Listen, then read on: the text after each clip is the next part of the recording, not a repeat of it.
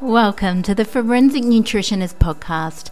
My name is Fiona Tuck. I'm a nutritional medicine practitioner and a qualified skin therapist for over 25 years. The Forensic Nutritionist Podcast takes an investigative approach into all things nutrition, gut health, and skin, using qualified experts to bring you information that you can trust. We are all unique. The information presented herein is not intended to diagnose, to treat, or cure disease. Please seek professional medical guidance prior to modifying any diet, exercise, or lifestyle program. Let us begin.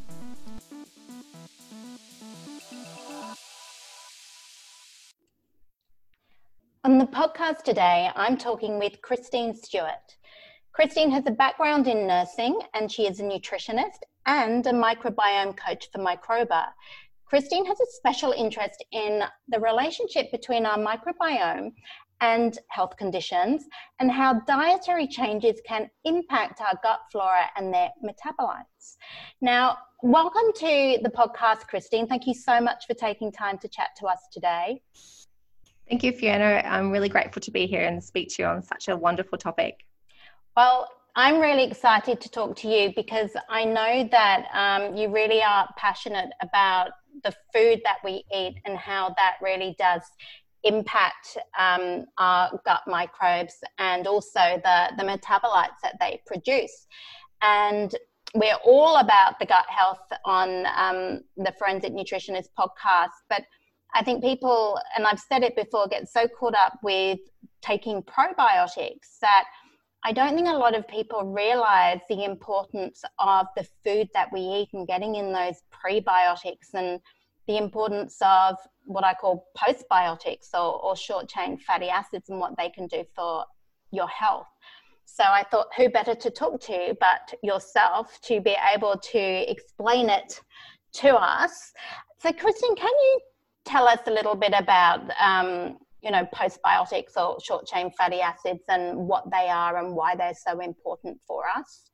Yeah, absolutely. So, I guess it's important to know with postbiotics that there's a bit of a process that goes on before they are produced. So, um, you mentioned about prebiotics and um, probiotics, and there's lots of biotics to keep track of. But essentially, what happens is prebiotics help to feed and nourish the probiotics, which are the beneficial bacteria that um, live in our gut. And those beneficial bacteria do actually produce short chain fatty acids, which is what we call postbiotics, or some people call it gut metabolomics as well. Right. And um, so different bacterial species can produce different types of uh, postbiotics. So the beneficial ones tend to produce these short chain fatty acids. And in general, there are three different types of short chain fatty acids, and it depends on their chemical structure, but they're usually no more than six carbon atoms. And there are three that we tend to talk to the most, which is acetate, propionate, and butyrate. So these are the ones that most of the science is sort of focusing on, but they're all quite important in their in their own right. So acetate is um, the two carbon compound. And this is actually probably the most abundant short chain fatty acid that we see in the gut. And that's pretty much because I think the vast majority of bacteria do have the ability to produce acetate. Um, so it's an important um, short chain fatty acid, but it also helps to feed and nourish other species that can then um, produce butyrate from that. Um, then we have propionate, which is the three carbon compound. And this is also helpful for um, bringing, driving down any inflammation in our gut. Uh, helps to maintain blood glucose levels and also helps in appetite control, things like that. Then we have mm. butyrate, which is the four uh, carbon atom, uh, sorry, compound. And this is the probably the most common or most popular um, research short chain fatty acid. It's sort of the poster child, all, all of, of them. Um, so this is one that is very, very beneficial and it is a bit of a superstar of the gut. So butyrate is um, generally it's the, the primary fuel source for our cells lining our colon. So uh, the colonocytes actually love to use butyrate as their energy source, and about 70% of the energy that they use actually comes from butyrate. So essentially, it helps to keep those cells quite happy and healthy. Um, and when they're happy and healthy, it means that our gut barrier um, is actually intact. It helps to maintain the integrity of that gut lining, which is important. Um, it also, by having that gut barrier intact, also helps to, I guess, limit the ability of opportunistic bacteria that want yeah. to sort of invade and infect our cells or cross that layer. So um, that's helpful.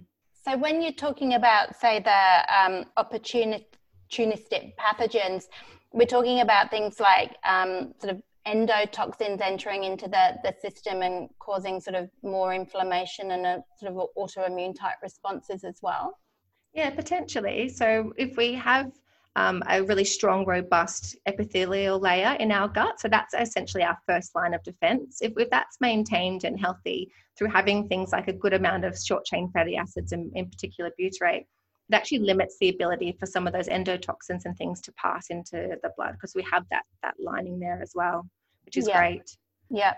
And the butyrate also that can help with uh, appetite as well, right? So that helps to regulate appetite. Yeah, absolutely. So butyrate actually helps um, regulate appetite by activating some of those receptors that are in our gut cells that actually produce hormones that suppress appetite. So, um, in particular, we're looking at hormones called GLP-1 and peptide YY. So, butyrate actually helps to um, produce those those hormones, and then we feel that we're not hungry anymore. So, it suppresses our appetite, helps to regulate it. So I can I just know now that everyone's thinking, how can I get more butyrate? Because we, uh, we want to regulate those appetite suppressing hormones. I can hear that too, absolutely. So um, it's well, butyrate it would be good for everyone to have, but one of the things yeah. we know about butyrate production is actually having foods that contain resistant starch, and also pectin has been shown to assist in butyrate production as well. So we find that those are actually two types of prebiotics um, that when we consume them in foods, it actually helps to nourish those bacteria that can then go on to produce um, butyrate, which is helpful for all the all the reasons that we've just mentioned before. Absolutely, and I think you know the, the benefits of short chain fatty acids not only on the you know health of the gut, but it, it really sort of general health and well-being um, is just in, incredible. I think it's also interlinked with the, the microbes, at the short-chain fatty acids, and how that has a knock-on effect to, to sort of pretty much every um, every part of us, really. Because even things like, um, and I think something you mentioned earlier to me was um, that butyrate can also indirectly influence the serotonin production, which is. Can you explain a little bit about that? Yeah, sure. So this is probably something that is, I guess, less known about butyrate is that it does actually have an influence on the serotonin production. It's actually a pathway to serotonin production, and um, there's about 80 to 90. I think the stats sort of change thereabouts, but it's a large amount. So 80 to 90 percent of the serotonin that is produced in our uh, is actually produced in our gut. So butyrate actually helps with with that production, which is another really interesting and fascinating um, fact about butyrate as well. Yeah, and you know, serotonin, for those that don't know, it's a, a sort of feel good hormone, isn't it? That sort of makes us feel feel yeah, good. It's that well being hormone. Yeah, it does make us feel happy and calm, and it's a it's a good one to be able to have the ability to produce. That's for sure. Yeah, and then and that's going to affect sort of bowel movements and intestinal movements. Yeah, it does affect well. motility. Yeah, absolutely. Yeah, which is so, what we want. yeah, absolutely. So are there any conditions um, that we know of that have been linked to having low production of short chain fatty acids? I mean, I guess my question is if we're not producing enough short chain fatty acids, have we, you know, we're going to see an increased risk of certain diseases? Yeah, so because the short chain fatty acids do actually support a healthy microbiome and they do help with that um, that gut barrier, um, sometimes, if we don't have enough short chain fatty acids being produced, then you can see the reverse um, effects from, from those. So, um, reduced short chain fatty acids actually have been seen in um, like inflammatory bowel type conditions, so yeah. IBD. Um, it's also been associated with metabolic type conditions, so things like type 2 diabetes and even cardiovascular disease and things like that. So, um, they really are important to have um, being produced. And it's a sign of a healthy gut when you've got lots of short chain fatty acids that are being produced. And really, for those to actually be happening at that level, we really do need to be having foods that contain prebiotics in them so that so that people can um, optimize that production as much as possible. Mm. Um, and it, it makes total sense to me you know if, if the colon cells really rely on butyrate to keep them healthy if you're not having enough butyrate you know if you're not producing enough that could potentially put us at more risk of things like colon cancer. Um, and again we know the importance of having more plant foods and fiber to help protect against that. So I feel like it's the missing piece of the puzzle that sort of getting getting this information is, is really helping us to under, understand um, why so many diseases are linked to you know not getting the right the right foods in the diet. So we know that short chain fatty acids really are important to our overall general health and well-being. How are they actually produced you know you said about sort of getting more plant-based foods and fiber um, how are how are they actually produced in the in the gut christine? Yeah that's okay. So they're actually produced through the breakdown of plant food. So you mentioned that um, prebiotic fiber so the species in our gut actually have um, special enzymes that can break down that fiber or those prebiotic fibers. So I guess it's important to understand what fiber is, yeah, essentially, and what um, prebiotic fibers are. So fiber essentially is the, I guess, undigested um, plant cell walls that travel through our intestine. So most of our nutrients are absorbed in our small intestine, but anything that isn't absorbed or can't be broken down, like fiber, can actually reach the large intestine where our microbes then use it as a fuel source. So they um, they have special enzymes. So the types of enzymes that we don't have, that's why we can't break it down in the small uh, small intestine. So they do contain those enzymes, and they're able to break those bonds between the molecules, and they're able to, I guess, release the energy content inside. So they do have those that ability. And then when they're fermenting that um, fiber, then they're actually then producing these short chain fatty acids. So they're breaking it down and they're reproducing these postbiotics um, called short chain fatty acids. Right. And, you know, I really think that fiber is one of the most important nutrients. It's one of the least talked about because I guess people don't think it's a sexy thing or an exciting thing to talk about. But it's such an important thing for our general health and well-being. And just to put it into perspective you know the amount of people i think one you might have an updated stat but the last one i looked at was something like 96% of australians are not eating the recommended amount of vegetables. Um, and when you think that you know to get the short chain fatty acid production we, we need to be eating the plant-based foods. Um, it, it really scares me, Christine, that people just are not eating the right foods and they're not eating enough fiber based foods and, and plant based foods to be able to sort of support their health. Um, and I think you, you, mentioned it earlier, but I, I, just want to sort of clarify um, or hammer it home um, yeah. that, that we need the plant foods for the short chain fatty acid production. Absolutely. So you get the short chain fatty acid production from the breakdown of those prebiotics. Um, there are some um, species that can produce short chain fatty acids from protein breakdown, yeah. but they're not as beneficial as the ones that we get from the fiber degrading. So we really need those um, fiber munching species in our gut. And we need a good amount of them as well so that they can be breaking down that fiber and then they can be producing these beneficial compounds. And you're right, people aren't getting enough fiber in their diet and we've we've known for years that there's been studies that have pointed to fiber and the benefits of fiber in terms of weight management and glucose control and things like that and i guess we never really understood mm. at the core of why those studies were always pointing towards fiber until recently now that we know that it's these short chain fatty acids that are being produced that are actually having that systemic and those other um, health effects for for us. So um, I guess for a while now we've known that fiber is good, but now we're really understanding why yeah. that is good. And it's important to know that fiber is kind of the easy sell. Like we know what fiber is. It's the it's it's on um, nutrient packets, uh, information panels on on packets. But there are actually different types of fibers as well. And it's important to know that we need all of them. We don't just need one type of fiber. We actually need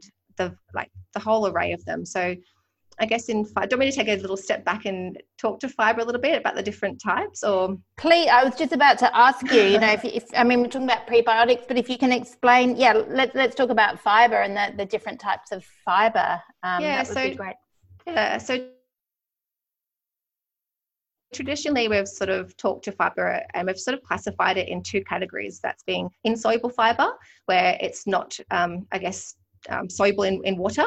And then we have the soluble fiber, which is the one that sort of blends easily and becomes that gel like substance. Um, and then we also have resistant starch. So we do need all, all different types. So the insoluble fibers are the ones that are generally uh, less fermentable in our gut. So these are the ones that tend to sort of go through our gut. They um, help to stimulate motility as they're going through, but they're, it's the microbes aren't able to break them down, or um, maybe marginally, but they, go through relatively untouched.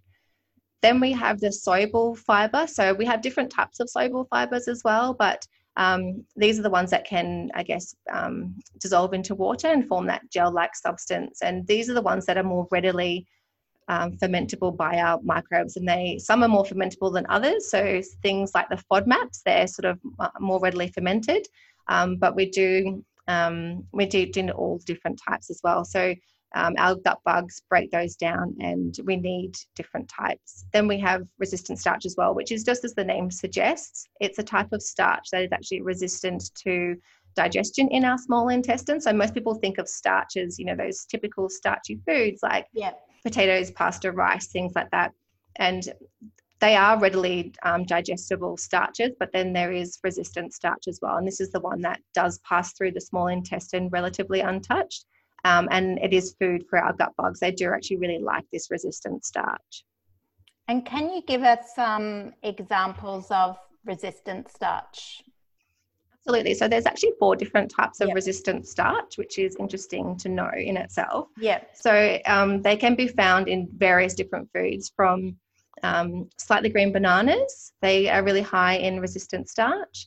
Uh, whole grains and legumes, so things like rye bread, pumpernickel bread, uh, even whole grain and whole meal bread can contain resistant starch.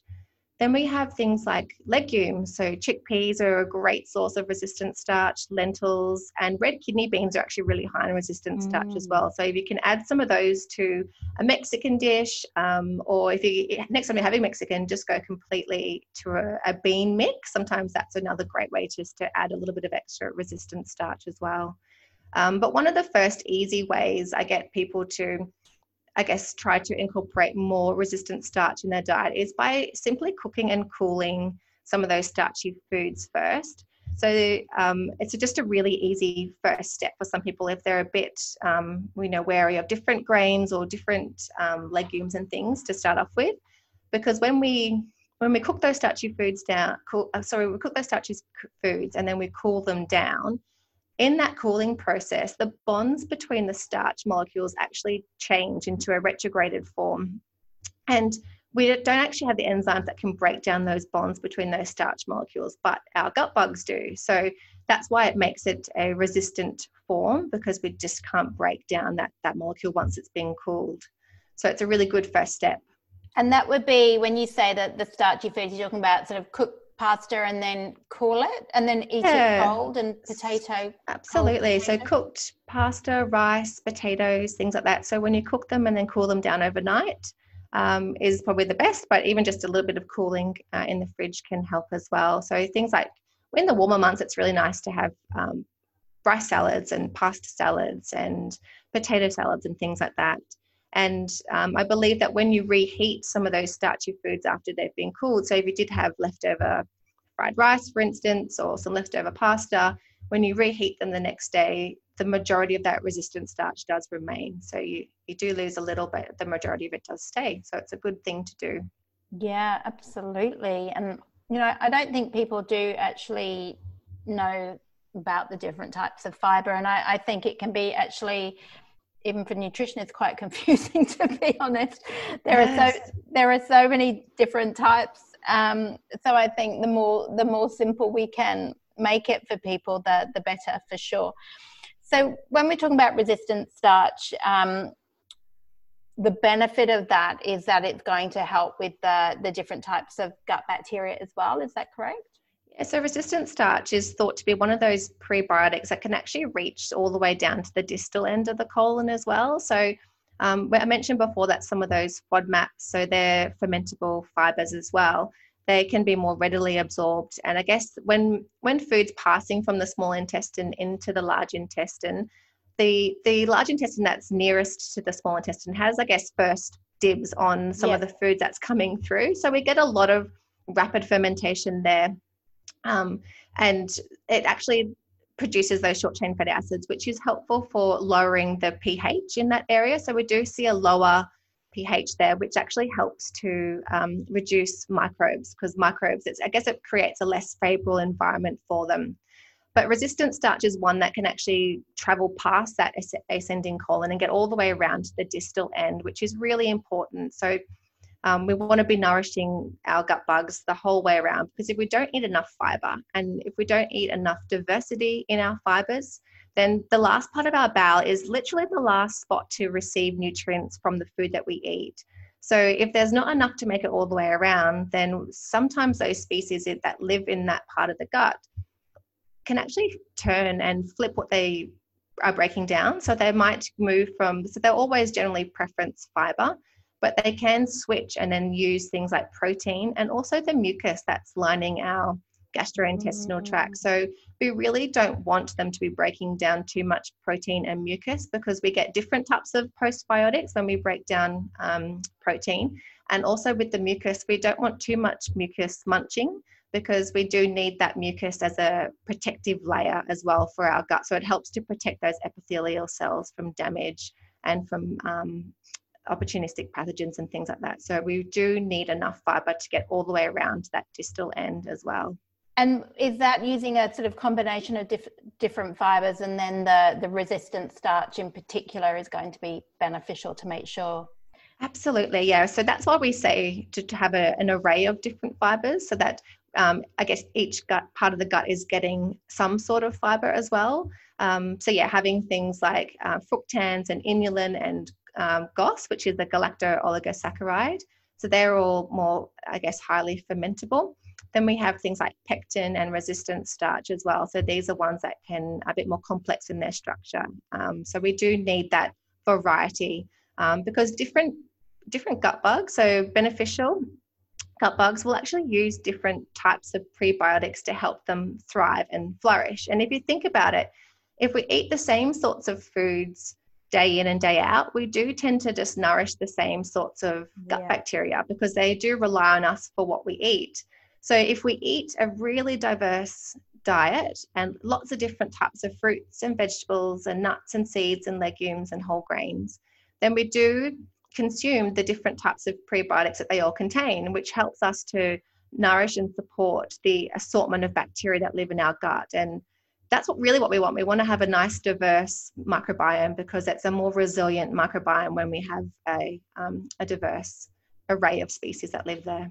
And it makes to, to me it's common sense to have that diversity because you're also going to get different nutrients in in the diet as well if we're eating the same thing all the time um, we're sort of limiting what we're what we're taking in but again i think it's it's really understanding the importance of not having exactly the same breakfast every day or eating exactly the same foods because as humans i think we are creatures of comfort and even myself sometimes i'll sort of i'll get um, into a you know i'm really into blackberries at the moment and now i want blackberries all the time yes. um, you know I, I go on and off things and yeah. um, you know i had pears today because you know i'm like i've got to mix it up and um, i think it can be very easy to sort of get into that trap of, of having the same breakfast every day or the same foods and just even if you just mix up the fruit or mix up the veggies or add different nuts or different whole grains Absolutely. really different yeah. beans, just trying to really mix it up to understand that it's to get the diversity of the different plant foods and that's what's going to help with the diversity of the the microbes in the gut absolutely and we are creatures of habit fiona you know like we do generally tend to gravitate to the same sorts of foods and yeah. these are foods that uh, you know we know how to cook or prepare or that we um, have been introduced to some people just have never had different foods you know popped on their plate necessarily so um, but trying new foods is is really key. Um, even you can start with just different types of apples. So some people will only eat, you know, a red or a green apple, but trying different types of apples, different types of sweet potato out there as well. So um, I, I was the same. I thought I ate a pretty good diet until I started to work in this whole microbiome space. And then I realized that actually I yeah. did gravitate to the same sorts of foods as yeah. well. So now um, I'm introducing yeah different types of sweet potatoes even. So there's purple ones that we can go for. Um, purple carrots has been another one that we've started to mm-hmm. delve into a bit more, and certainly the grains and legumes. So getting really experimental with those and I've got a thing. You've got blackberries at the moment, but my thing at the moment is mung beans. I am mm. loving mung beans, and I've been um, cooking them up and then having them with a little bit of oil and some um, fennel seeds to flavor it, and a little bit of garlic, and it's just a really nice little side dish to have um, on a, as a meal. So it's been a nice thing to to try that. And I wouldn't have once done that before, but I'm actually really enjoying it, and I now know now that I know what I know, that mung beans are actually high in prebiotics and in particular the GOS, so the galacto oligosaccharides. So I know that I'm having a good balance on my on my plate as well when I look around and I see I've got four different types. Yeah. But even even another thing that I'm really into at the minute is freekeh as well, which is a so really I. I are you? I love oh, it. Yeah. Me too. And this is something that I probably have never tried before until probably hmm, a few months ago potentially. Um, but I'm really loving it. And I'm putting it in salads, and now I prep a little bit at the beginning of the week, and we'll just put a sprinkle on my salad, even just to sort of add some more diversity to my to my salads, or having it as an alternative to rice. So there's there's lots of different ways you can add some diversity. Even yeah. trying different rices. So I if you normally exciting, yeah, you can get excited with it, can't you? Because it's like you think, oh, I'm going to sort of you know really sort of treat the microbes today and you know try different Absolutely. foods and we're yeah. trying all different grains at the moment and and talking about legumes and grains you know there mm. still seems to be this stigma um, mm. attached to them and i think I, I, don't know if it's come from sort of the paleo sort of um, way of thinking um, but you know it's really clear the evidence is so clear on the importance of the the whole grains and, and legumes. And i think when i talked to dr elena i think it was she said what what tends to come up when you do a um, stool sample analysis is that the, the, the key thing that seems to keep coming through whether it's unqualified nutritionists dietitians or um, you know general population people aren't eating enough whole grains yeah, absolutely. That's one of the areas that we do see that people um, aren't meeting their recommendations for, uh, and for various reasons, um, different you know diets that they've been um, recommended. But like you said, it's also things that they've read, but and they've they've sort of come back with that grains are inflammatory, but there, there really isn't you know a robust level of evidence for that at all. Um, and in fact, there's more evidence to sort of suggest that this is actually a really great food for us, for our health and well-being, but also for the microbiome. So a lot of the, the nutrition advice we talk to about here at Microba is for the you know benefits for our microbes but what's good for them is usually the same for us. It's good for us um, so long as you you know can tolerate grains and things. Some people obviously if they're celiac obviously need to be very yeah. careful but um, generally they are a really great source of prebiotics for for our gut bugs and yeah really great to include in your diet if you if you can yeah. And of course you know I, I, guess talking on celiac if someone is celiac they they do have to be very mindful that they are getting the right um, types of whole grains in even if they're the gluten-free ones to, to really help. Absolutely. Getting diversity amongst the gluten-free grains is also um, equally as important. Yep mm, i can yeah abs- absolutely. Um, and we also know that you know the short chain fatty acids have a in a way an anti-inflammatory effect in the body. So to, to me it doesn't really make sense that grains and legumes would be inflammatory. I, I, it doesn't make sense. I mean obviously really refined starchy carbohydrates mm. that are just sugar and processed food not so good. But um, absolutely yeah. It's a good point to make that when we talk about grains we generally talk to whole grains as opposed to the refined grains which there's probably some evidence that um, refined grains maybe are more linked to inflammation but certainly whole grains um, you know the evidence doesn't seem to be there yeah yeah so how can we increase the ability of our gut to produce short chain fatty acids does is it dependent on the bacteria that's already present in the gut yeah, so everyone's microbiome is uniquely different to them. So yours will be different to mine, and yours will be different to even people in your own family uh, who you've grown up with. So everyone's got their own unique fingerprint, I suppose, in their microbiome. And for us here at Microba, it's generally about nourishing up the species that are already native to you and helping the beneficial ones to thrive and to flourish. So, if there is someone that is, um, or if there's a practitioner that you're working with that is suspecting things like dysbiosis, where there's an imbalance between um, the different species in the gut, then what we talk to here is really nourishing up the, the I guess, the native hmm. species that are already um, present in the gut or taking up residence there. We help them to thrive and to flourish, and we do that through those prebiotic fibers from a really diverse array of plant foods in our diet. And at Microba, you can actually check what what microbes or what we know so far anyway um, that somebody has actually got in the gut, can't you? Absolutely. So uh, we use a methodology called shotgun metagenomics. So this is looking at the whole genome as opposed to um, a different methodology called 16S rRNA, which only looks at the small um, section of the bacterial genome. So here we look at the whole whole genome, which gives us, I guess, more clarity in terms of the species that are living in in the gut. But by looking at the whole genome, we're actually able to dig a, a bit deeper and look at that functional potential, and that's where we're able to look at the capacity or the ability for the microbiome as a collective to produce some of those postbiotics like short chain fatty acids. So that shotgun metagenomics is really helpful to give us a, a, I guess, a deep view into what someone's gut is able to produce or some of the roles and functions that it might be performing as well. So we're quite lucky that we get to, to see that here at Microba, um, mm. see that mm. level. And so, do you sort of ever come across people that you go, oh, look, they're just not producing enough butyrate, or they've got too much acetate, or we need to? Is that how it works when you when you're actually analysing? Yeah. So what we do is um, we, as I mentioned, we look at the whole genome, yeah. and then we look inside that for the genes that say can produce things like butyrate, acetate, and propionate, and then we add all those genes up to give us an overall idea of what the whole collective can do. And sometimes we do see people that have a low potential for butyrate to be produced. And it's especially important for people who have a low potential to actually be consuming foods that contain resistant starch and also even um, things like pectin as well that helps to support that butyrate um, production so that they're optimizing that potential as much as possible. And even someone who has a high capacity to produce butyrate, so they might have lots of genes in their microbiome. Um, the bacteria have lots of genes to produce it, but unless we're providing the, the microbiome and the bacteria with the right fuel sources, so resistant starch and prebiotics, then it won't be optimizing that that potential as much as it could be. So it's really important that we, you know, really feed the microbiome what it needs, that it can be producing these these compounds for us at, at good levels.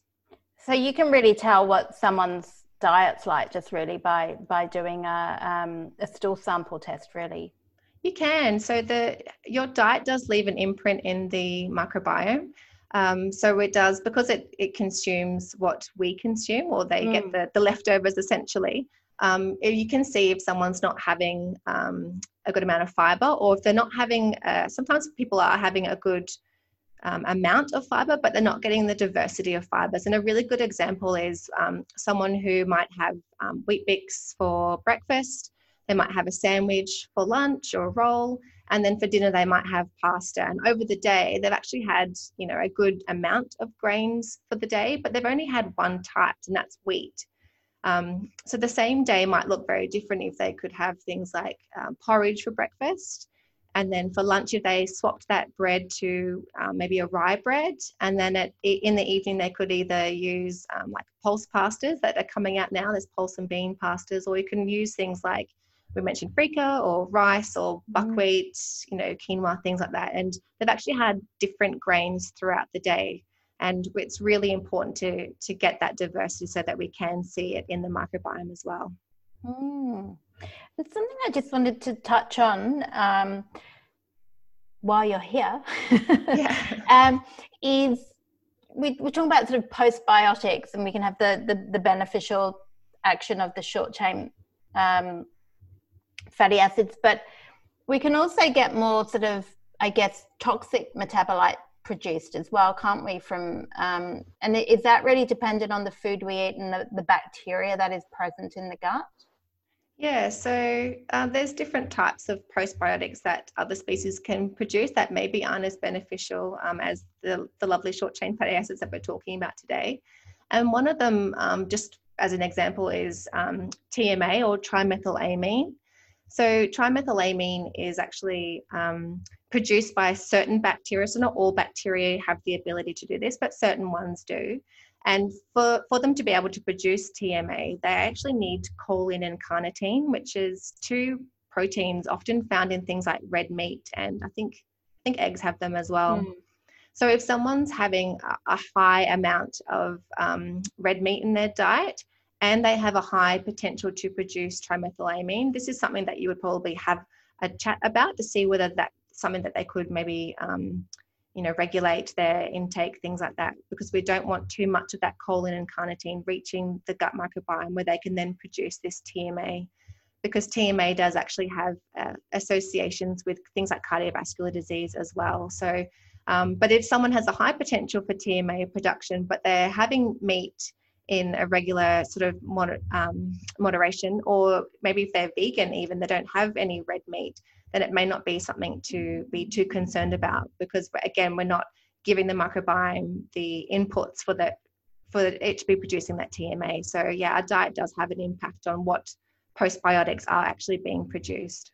Yeah, and I, I read it, it, it was a study, and I, I can't remember the name of the study now, but it, it was fascinating to me. It was, um, I don't know if you've heard about it. It was, I think it was a guy that did um, basically did a junk food diet for I can't even remember how long, whether it was three months. Um, and then they they measured the well, they looked at the microbiome before and then after, and the I really can't remember the results of it, but basically the long and short was just by changing the diet into very highly processed food, a lot of animal-based products, um, fast food basically, with no fresh um, plant-based foods, the the loss of diversity um, was was very significant, and the the bacteria that was prominent at the beginning wasn't um, at the end of the the beneficial bacteria at the end of the experiment, which I think you know just sort of goes to show how quickly our, our microbiome can change either for the better or for the worse, depending on what we're eating.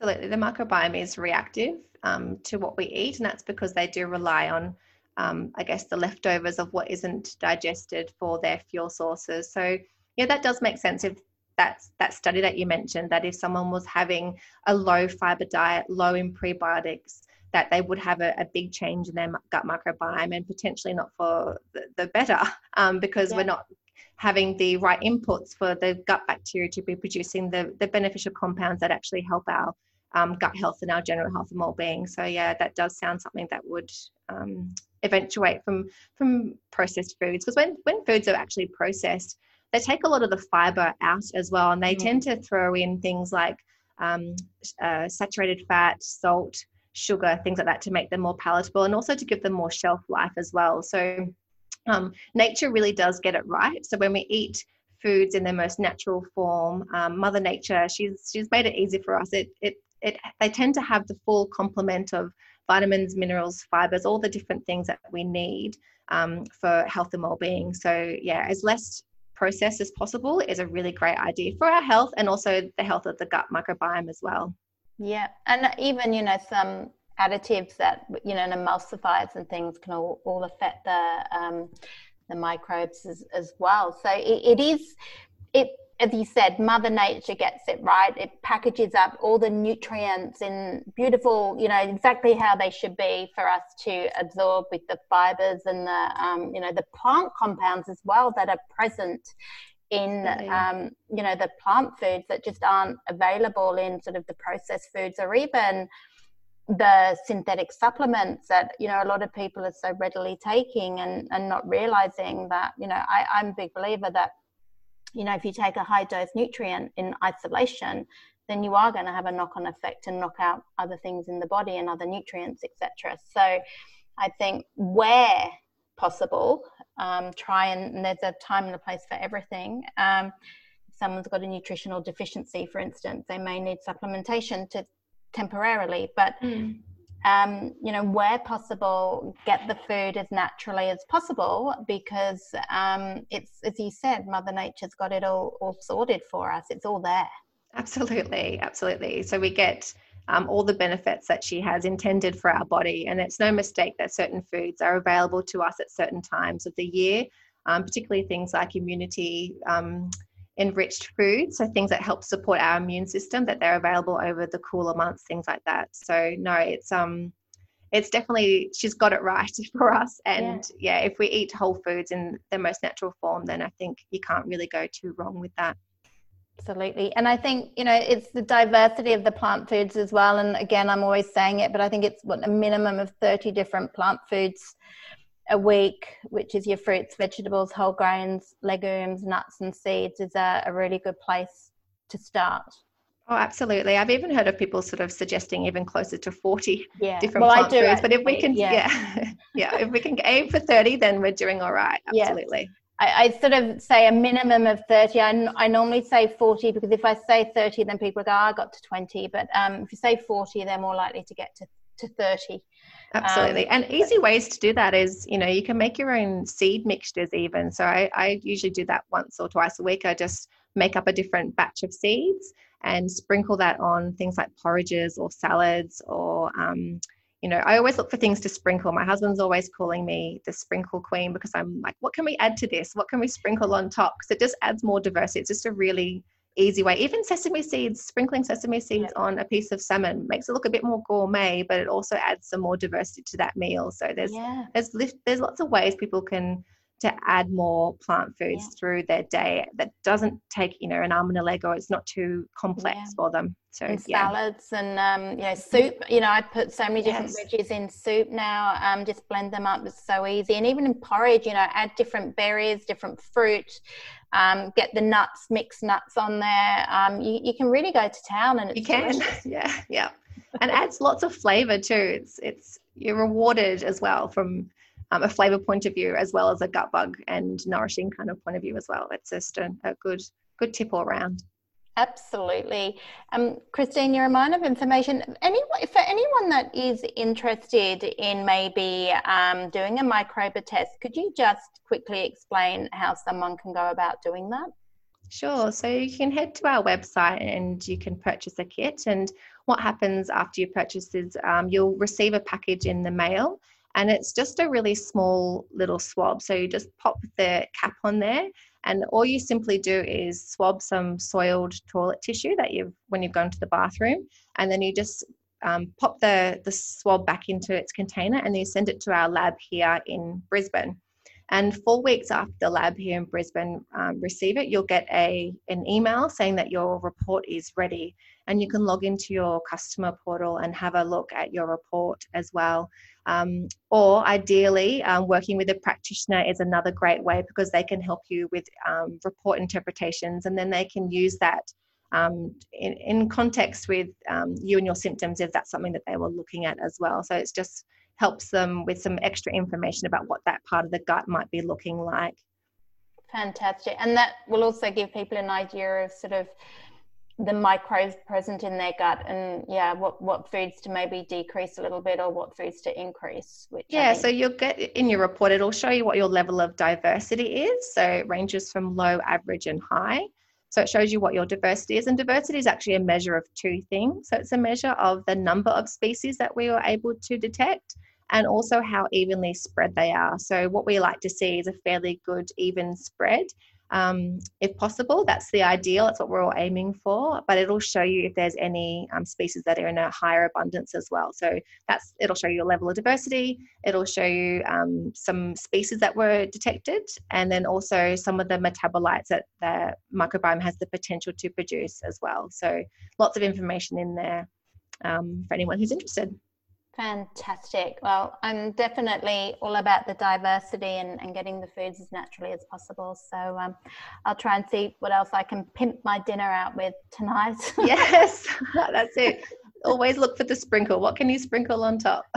Oh yeah, I'm, I'm, I'm with you on the sprinkles for, for sure. Christine, thank you so much. If anybody wants to um, find out more about you or, or follow you, can you just share your your Instagram? Uh, yeah, sure. So this is um, we're at Microba Official um, for our Instagram, and our, you can check out our website at www.microba.com as well. And I'm Christine. I'm one of the microbiome coaches that work here, and I'm a nutritionist. Fantastic, fantastic. Thank you so much for um, your time today. Thanks, Fiona. Cheers.